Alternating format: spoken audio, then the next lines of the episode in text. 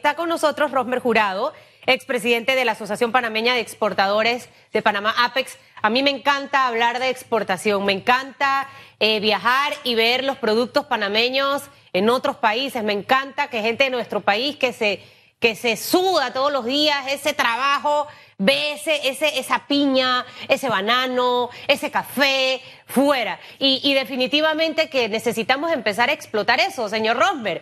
Eh, cuéntenos la radiografía hasta este momento de exportación, cómo está y cómo visualiza que finalice este 2020. Y buenos días. Muchas gracias, buenos días a todos. Eh, principalmente eh, me gustaría conversarles un poco sobre el desempeño de lo que ha sido en estos, últimos, en estos primeros seis meses del año. Las exportaciones de Panamá, eh, a pesar de la pandemia, han tenido una disminución de un, de un 2.8%, realmente tomando en consideración que veníamos con un crecimiento importante el hecho de poder, eh, poder paliar de alguna forma ese, ese impacto que hemos, que hemos tenido todos ha sido pues eh, de todas maneras dentro de todo bastante positivo. Ciertos rubros importantes han tenido crecimiento. Por ejemplo, el caso de los alimentos, es importante destacar que un poquito más de la mitad de las exportaciones de bienes panameñas tradicionales, lo que llamamos la canasta tradicional de exportaciones, son alimentos. Y ha sido uno de los rubros, pues que a, pesar de todo el, tema de la pandemia, hemos tenido una, hemos sufrido menos que, el resto de los rubros. Eh, por ejemplo, hemos tenido una caída importante en, rubros como los desperdicios de metales, aluminio, etcétera, o como por ejemplo la madera. Eh, ciertas frutas han tenido también un impacto, eh, por ejemplo la piña, el melón, la sandía. Así que realmente, en términos generales, el crecimiento de los rubros importantes tradicionales de Panamá, como el banano, sigue, sigue pues, creciendo. Eh, en el caso de los alimentos, cuando hacemos una diferenciación, hay un crecimiento de aproximadamente eh, un, un 11%. Entonces, sí, realmente creemos que la exportación definitivamente que es una alternativa para también mantener a nuestro país competitivo eh, y eso es algo que pues no podemos eh, dejar pasar por alto. Ahora bien, el presidente de la República ayer en un acto pues eh, suscribió la ley esta de, del EMA que de alguna forma tiene que ver con inversión extranjera y también buscando ampliar nuestro mercado de exportación. ¿Cómo acoge Apex esta iniciativa? Mira, cualquier iniciativa que genere empleo, que genere una inversión importante en nuestro país, que genere actividades como la manufactura, que tradicionalmente ha sido un rubro que dentro de nuestro, digamos, portafolio, digamos, dentro de, los productos tradicionalmente que hemos manejado en Panamá, ha sido una de las industrias, la industria de manufactura ha sido una de las que más ha sufrido eh, en los últimos años. Para nosotros como Asociación Panameña de Exportadores definitivamente que esto es una buena noticia. Eh, pensamos que el hecho de poder traer empresas multinacionales, siguiendo un poco el caso de éxito que se dio a través de lo que fue eh, la ley del SEM, eh, que generó pues una gran cantidad de empresas que colocaran acá sus centros de servicio a sus multinacionales. Creo que si podemos expandir este concepto hacia empresas multinacionales que ya tienen una gran fortaleza a nivel de distribución en el exterior, porque básicamente este, esta ley EMA va enfocada hacia el comercio exterior. Para nosotros como exportadores, pues le, damos, eh, definitivamente aplaudimos la medida y esperamos que pues sea uno de los, eh, los componentes importantes para que la reactivación de la economía panameña pues se haga de una manera mucho más efectiva, mucho más rápida. ¿Qué hace falta, eh, señor jurado, para impulsar todavía más el tema de la exportación? Pensaríamos de repente en aumentar nuestra capacidad de producción para abastecer más el territorio nacional y que obviamente nos pueda quedar una cantidad considerable, porque exportar no es exportar un camión de melones o un camión de sandía, estamos hablando de para, para exportar se necesita cantidad. ¿Qué hace falta? ¿Más incentivos al sector eh, agropecuario, al sector productivo, que más personas se sumen y se den cuenta que probablemente en este sector económico del país es donde está el futuro, donde puede eh, irle mejor. ¿Qué, ¿Qué haría falta para tratar de que despeguemos en realidad con el tema de las exportaciones? Que no nos ha ido mal, pero nos puede ir mucho mejor. Y realmente en el tema de exportaciones, nosotros a través de Apex lo hemos dicho a través de muchos, de muchos años, ¿no? Eh, para que pueda un país ser competitivo, necesita definitivamente tener mercados grandes, tener economías de escala, poder producir eh, de manera eficiente. Eso se logra con volumen. Obviamente, cuando estamos hablando de un mercado panameño, que es solamente un mercado interno reducido, de solamente 4 millones de habitantes, el hecho de poder nosotros, en el contexto de tener una industria solamente diseñada para el mercado local, nos resta competitividad. Y eso ha sido uno de los principales factores que, hemos tenido a lo largo de los últimos años.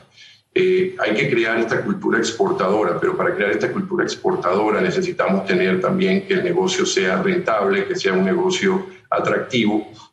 Y así como se hizo en años anteriores, cuando se hizo exitoso, por ejemplo, el modelo del sector financiero panameño, el, el modelo del sector logístico, el modelo de, inclusive de la zona libre en su, en sus tiempos, pues fue una, una estrategia que, que, le funcionó mucho a Panamá. Igualmente tenemos que tener una estrategia para este sector exportador y para el sector productivo en términos generales. Me gusta utilizar este término porque tenemos que ser inclusivos, tenemos que hablar del sector productor, tenemos que hablar de la manufactura, del valor agregado. Inclusive tenemos que hablar un poco hasta de la minería, que se ha, se ha, constituido un rubro muy importante también dentro de las exportaciones de bienes. Entonces, ¿qué nos hace falta para ser competitivos, para poder lograr que la exportación de bienes, primero tener una, tener una política de país que incentive a que la exportación sea un negocio que sea rentable, que sea atractivo, y para eso hay que hacer muchas tareas internamente. Una de ellas, lo he mencionado anteriormente en otras entrevistas, es eliminar el tema burocrático, a veces producir en nuestro país, por eso es que muchas veces decimos que los que estamos en, el sector productivo somos valientes, somos, somos muchas veces héroes, porque tenemos que luchar con barreras internas que no nos permiten muchas veces generar estos negocios para que, puedan, eh, para que podamos ser productivos. Entonces, hay que empezar por ahí, hay que empezar. Yo creo que, el, que, esta pandemia, el COVID-19, ha acelerado un poco el tema de cómo podemos nosotros hacer trámites de una manera más, eh, menos discrecional, por ejemplo, a través de las redes, a través, perdón, de las eh, plataformas. y eso es parte de lo que nosotros como, eso es parte de lo que es la responsabilidad del Estado, también permitir ser un facilitador. Y hemos visto, pues, en este, en este periodo se están viendo muchas, eh, muchas iniciativas que van diseñadas hacia darle ese apalancamiento al sector productivo para que pueda generar eh, divisas, para que pueda generar empleos, para que pueda inclusive eh, ser una, una, un modelo de negocio que incluya a los territorios, al resto de los territorios del país, el interior, por ejemplo, que ha sido pues una de las zonas más golpeadas entonces, al final, eso, eso, eso es parte de lo que se necesita. Se necesita una plataforma también educativa robusta, tener una, una educación que permita que, por ejemplo, nuestro talento humano, nuestros trabajadores puedan también eh, especializarse, estar, estar más, eh, eh, tener mayores, digamos, carreras técnicas, que son las que más se necesitan en estos momentos. Y sobre todo ahora con esta ley EMA, eh, entiendo también que dentro del proyecto se incluyó un componente importante que tiene que ver con las capacitaciones, con la transferencia de conocimientos. Y esto va a ayudar también a que se apliquen nuevas tecnologías para que nuestras empresas puedan ser más eficientes, podamos competir con las mejores empresas del mundo. Y por eso pensamos que en el caso de la exportación de bienes tenemos mucho, todavía mucho potencial podemos generar a futuro una muy buena eh, eh, estrategia también de diversificación de nuestra economía, trayendo la manufactura como, una, como otro de los pilares para que la economía panameña pueda seguir creciendo. Eh, no podemos cerrar los ojos a la realidad mundial. Hay multinacionales que han trasladado parte de su producción, la manufactura, a países donde hay un lamento internacional porque hay desde eh, el abuso de la mano de obra infantil, el uso de mano de obra infantil, hasta personas que viven en cuasi esclavitud, presos de la única alternativa de empleo que se les da. En esa medida, el presidente de la República ayer lanzó un mensaje que la inversión estaba abierta solo para esas empresas que respetaran los derechos de los panameños. Ante esa realidad global y el mensaje del presidente, ¿qué dice usted? No, totalmente de acuerdo en que nosotros tenemos que velar porque cualquier iniciativa, cualquier establecimiento de empresas en nuestro país, primero cumpla con todas las normativas eh, existentes en materia laboral, en materia social, en materia incluso de buenas prácticas. Entonces, yo creo que es muy importante y, pienso yo que eh, las empresas hoy en día también para poder comercializar nuestros productos, para poder eh, exportar, es parte de, nuestra, de, nuestro, de nuestro deber. O sea, nosotros tenemos una empresa que no cumpla con eh, normativas eh, ambientales, que no cumpla con normativas que tienen que ver con el trato justo de su personal, que no cumpla con las normativas laborales. Es una empresa que no se merece, por supuesto, este, estar en, en, en, este, en este tipo de, de actividad. Entonces, yo creo que una, una de las cosas más importantes que también tenemos que tomar en consideración es esa, el poder cumplir con las normativas, el cumplir inclusive a nivel, por ejemplo, de la industria. Nosotros como industria de alimentos cada día estamos más regulados. Hemos tenido eh, a lo largo de los últimos años una, una, gran cantidad de regulaciones que no solamente incluyen el tema, por ejemplo, de comercio justo, el tema, por ejemplo, de la parte de responsabilidad social empresarial, sino también todo lo que tiene que ver con temas de inocuidad, con temas de información. El consumidor hoy en día es un consumidor mucho más, eh, digamos, más educado en el sentido de que pues lee mejor y se entera mucho a través de, lo que ha sido las plataformas, eh, digamos, del Internet y eso ha permitido también que las empresas pues se vayan canalizando a través de estas, estas, estos protocolos, estas normas para poder cumplir y, hacer cumplir, por supuesto, eh, sus, eh, estos requerimientos internacionales. Así que sí, definitivamente, como APEX, nosotros incluso como, como asociación siempre estamos velando porque exista este código de ética también en las empresas y que podamos también tener dentro de lo que nosotros llamamos la responsabilidad social empresarial todos los temas que tienen que ver eh, con las normativas internacionales y con las normativas, por supuesto, nacionales. Por un lado, esto representa oportunidad, eh, mucha oportunidad y obviamente compromiso, pero también reto, señor jurado, porque eh, más allá de lo que menciona que es súper importante, tenemos, al menos desde mi punto de vista, dos retos importantes como país. El primero, atraer estas empresas serias y responsables. ¿Cómo lograrlo?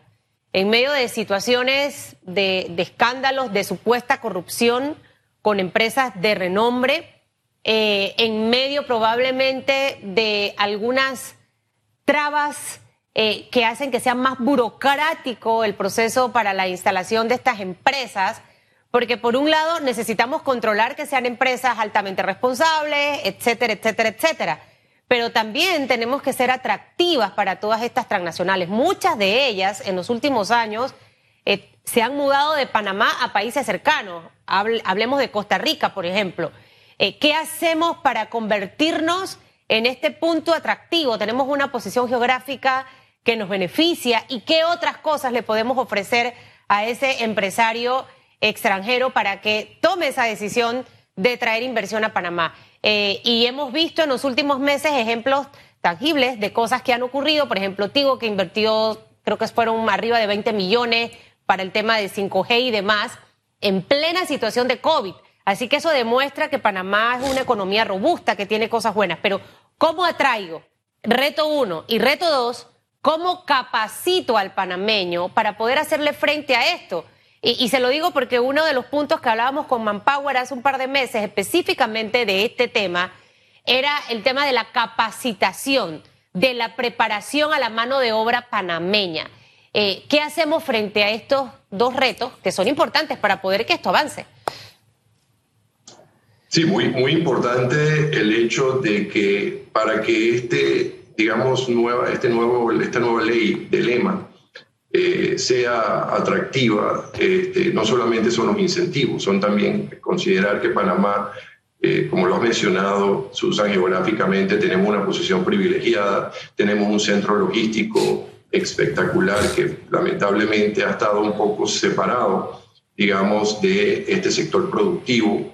Eh, tenemos también un centro bancario eh, de muy buena, con, mecanismos muy eficientes, hay liquidez en un centro bancario y es por eso que tenemos que cuidarlo mucho. No podemos atacar, digamos, a, un, a una actividad que es vital para todas las actividades económicas del país, llámelo industria, llámelo sector, digamos, de productores, sector primario, llámelo incluso eh, todos los sectores como, son las pequeñas y medianas empresas que van a tener que desarrollarse. Entonces, para ser, para ser atractivo a estas empresas multinacionales, efectivamente es muy importante que el país cuente primero con una, con una sólida este, sistema, digamos, eh, jurídico, eh, que garantice que estas inversiones, porque a diferencia de otras actividades, por ejemplo, una actividad donde un centro de servicio como lo que es el SEM, básicamente la inversión, eh, tú, tú, alquilas oficinas, este, pero asimismo como alquilas oficinas puedes retirarte fácilmente. En el caso de esta, de esta nueva ley que tiene que ver con infraestructura, porque cuando estamos hablando de industria, cuando estamos hablando de manufactura, Estamos hablando de que son inversiones de capital muy cuantiosas que para que un país pueda tener esta, estas inversiones tiene que tener una garantía de que primero va a poder, eh, que, esas, que esas inversiones que hagamos en, este, en el país puedan, tener una, puedan ser seguras, puedan tener, no puedan haber cambios abruptos en, las políticas, eh, digamos, de, en las leyes. Y además de eso, también tenemos que tener el recurso humano competente para poder acceder a esos requerimientos que va a exigir estas nuevas, estas nuevas empresas, esta, este, este nuevo sector, digamos, de manufactura, de, multinacionales, que al final también este, va a generar justamente que, ese, que elevar un poco ese nivel competitivo del recurso humano. Para ello nosotros tenemos que trabajar en conjunto con la academia, tenemos que trabajar en conjunto sector privado, con eh, todos los, los, entes que tienen que ver, lo que nosotros denominamos muchas veces con este ecosistema eh, de comercio exterior o este ecosistema exportador, la academia, por ejemplo, el sector financiero, muy importante. No hay, no hay negocio que, que, funcione si no tenemos la gasolina que justamente la gasolina de las empresas, que justamente es el, dinero para poder hacer estas inversiones, el capital de trabajo.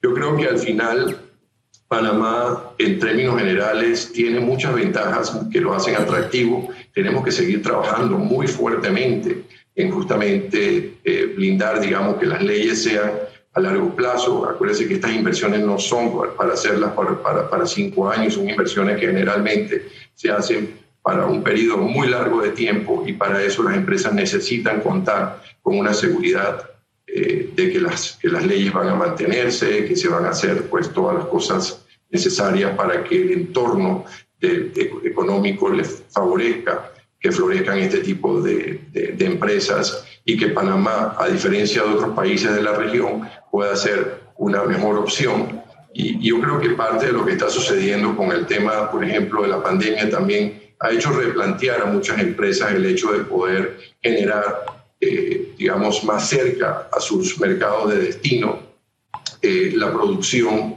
de, sus productos. Y aquí tenemos que ver, y, quisiera, no me quiero extender mucho, pero quisiera también hablar un poco de cuáles son esas, esas, esas manufacturas necesarias para, para poder hacer Panamá competitivo.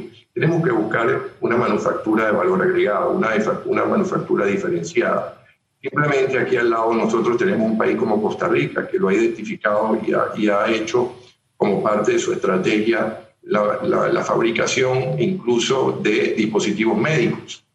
Eso es algo que por ejemplo, nosotros tendríamos que apostarle también, ver la posibilidad de que Panamá se convierta también. Ya hemos visto dos empresas que están haciendo, por ejemplo, sus primeras eh, incursiones en la fabricación de mascarillas, por ejemplo, y algunos otros insumos.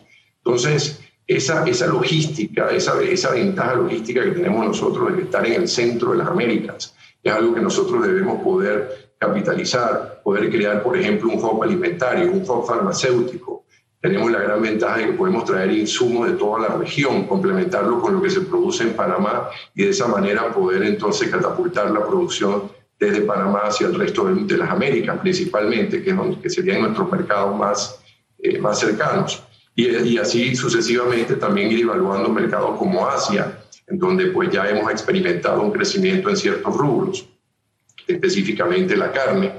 Y por supuesto que esto va a requerir también que nosotros entendamos un poco que a futuro esa tecnología, esas prácticas, digamos, nuevas, esas nuevas tecnologías son las que nos van a permitir que, que Panamá, a pesar de ser, tener un mercado pequeño, un mercado interno pequeño, pueda también eh, surgir como una alternativa de abastecimiento para el resto de los países de la región. Hay un aspecto eh, que el gobierno ha estado insistiendo, mm, es que están tratando de sacarle beneficio a los tratados de libre comercio. En esa línea se han dado algunos roces incluso con países vecinos, llámese Costa Rica, en algunos rubros específicos. Y la estrategia, según han dicho, es buscar nuevos mercados para los productos panameños y que haya una equiparación en cuanto a las exigencias para exportar y para importar, porque se le ponían límites a Panamá, pero los países a donde eh, que, enviaban a, Panamá, pues no hacíamos exactamente lo mismo. Eh, ¿Cómo ha avanzado eso? ¿Ustedes tienen la misma sensación de que hacia allá va la estrategia de gobierno? ¿Les ha beneficiado? Yo creo, yo creo que realmente nosotros hemos sido, como cuando estamos, como decíamos, la analogía de un partido de fútbol, nosotros hemos dejado que nos metan muchos goles. Eh, o sea, simplemente no hemos defendido nuestra posición comercial. Yo creo que parte de lo que nosotros como, como, como país tenemos que también hacer es hacer más robusta esa, esa eh, digamos, esas estrategias de defensa comercial, además de, por supuesto, cualquier otra, como, es, como, como también es complementaria a lo que es la parte de la, eh, digamos, demostrar lo que tenemos. Nosotros yo creo que en el caso de Costa Rica, eso es un caso muy típico de lo que ha sido eh, por muchos años eh, una, una, gran deficiencia que ha tenido nuestro, nuestro Estado, que no ha, no ha sabido darle las mismas herramientas, digamos, a nivel de laboratorio, certificaciones, etcétera. Y los, y los países vecinos han aprovechado, digamos, esa coyuntura para poder entonces aprovecharse de nuestro mercado, un mercado que para ellos es atractivo, un mercado donde existe una moneda, por ejemplo, que es el dólar, que por supuesto comparado a, las, a las monedas de estos países, que son monedas que se devalúan, pueden, tener, este, pueden ser, por supuesto, mucho más económicas, pero yo creo que realmente la muestra que se ha dado ahora, que se ha, que se ha prácticamente utilizado la herramienta que muchos países han utilizado contra nosotros, que son las barreras no arancelarias. Eh, eh, eh, ya era hora de que Panamá, por ejemplo, como país también se, diera a respetar y le, y le dijera, digamos, a estos países, señores, queremos tener un comercio eh, equitativo, pues juguemos con las mismas reglas. Tengamos en cuenta que nosotros tampoco podemos estar con las manos amarradas mientras ustedes hacen lo que quieren. O sea, para que tengan una idea, el caso, por ejemplo, de Costa Rica. El caso de Costa Rica, las plantas eran prácticamente aprobadas sin ninguna visita técnica, eran automáticamente aprobadas. Nosotros, por ejemplo, tenemos 10 años tratando de que nuestras plantas sean aprobadas y hemos enviado eh, cuestionario tras cuestionario, hemos sufrido inspecciones tras inspecciones y simplemente el, digamos, el, otro, el otro país ha, jugado, como dicen, con nosotros en el sentido de que no nos han dado una respuesta y no nos han dicho, señores, esto es lo que necesitamos, juguemos, juguemos con una base equitativa. El balance comercial que tenemos nosotros a través de estos tratados de libre comercio ha sido definitivamente de, gran déficit. En los últimos 15 años, por ejemplo, podemos hablar de que la balanza comercial de bienes ha ido aumentando, digamos, esa, ese déficit a, ritmo de, de 12 mil, de 13 mil millones de dólares. Entonces, es, obvio que para nosotros como país, si tenemos estos, estos tratados, debamos también aprovecharlos y también utilizar los mecanismos que puedan existir a nivel de defensa comercial a nivel también de alianza, porque parte de los, de los tratados de, de promoción comercial, en el caso de Estados Unidos, los tratados eh, de, libre comercio, tienen un componente que no hemos utilizado muchas veces, que es el componente también de eh, apoyo a, digamos, a fortalecer eh, digamos, las empresas y a fortalecer los mercados. Fíjense que por primera vez ahora tenemos una oficina de inteligencia comercial en el Ministerio de Comercio e Industria, que permite a los exportadores, por ejemplo, tener información de inteligencia de mercado, buscar cuáles son los mercados, con, qué, compran los mercados, a qué precio, de qué, de, qué orígenes. Y eso para nosotros es una gran herramienta también que podemos utilizar. El tema, por ejemplo, de la promoción comercial. Ahora se tiene una, una agencia denominada Pro Panamá. Eso es algo que para nosotros también es importante. Nunca habíamos utilizado digamos, toda nuestra red de consulados y embajadas a nivel internacional para que promuevan los productos panameños. Ha sido muy limitado ese, ese, ese apoyo. Entonces, sí estamos viendo unos, eh, unas nuevas iniciativas que van a apoyar a nuestro sector, eh, que creemos que todavía tenemos muchas cosas por hacer. Tenemos que también estar preparados para lo que denominamos nosotros eh, la, el, digamos, el desempleo tecnológico y para poder hacer eso tenemos que ponernos las pilas, para poder tener gente preparada que pueda también participar de esas nuevas tendencias de tecnología. Hay que ponerse en las pilas. Hay que ponerse en las pilas. Cerramos con esa frase, hay que ponerse en las pilas. Muchísimas gracias, señor jurado eh, Rosmer, por habernos acompañado esta mañana. Que tenga un buen mes de septiembre y que le vaya súper bien este martes.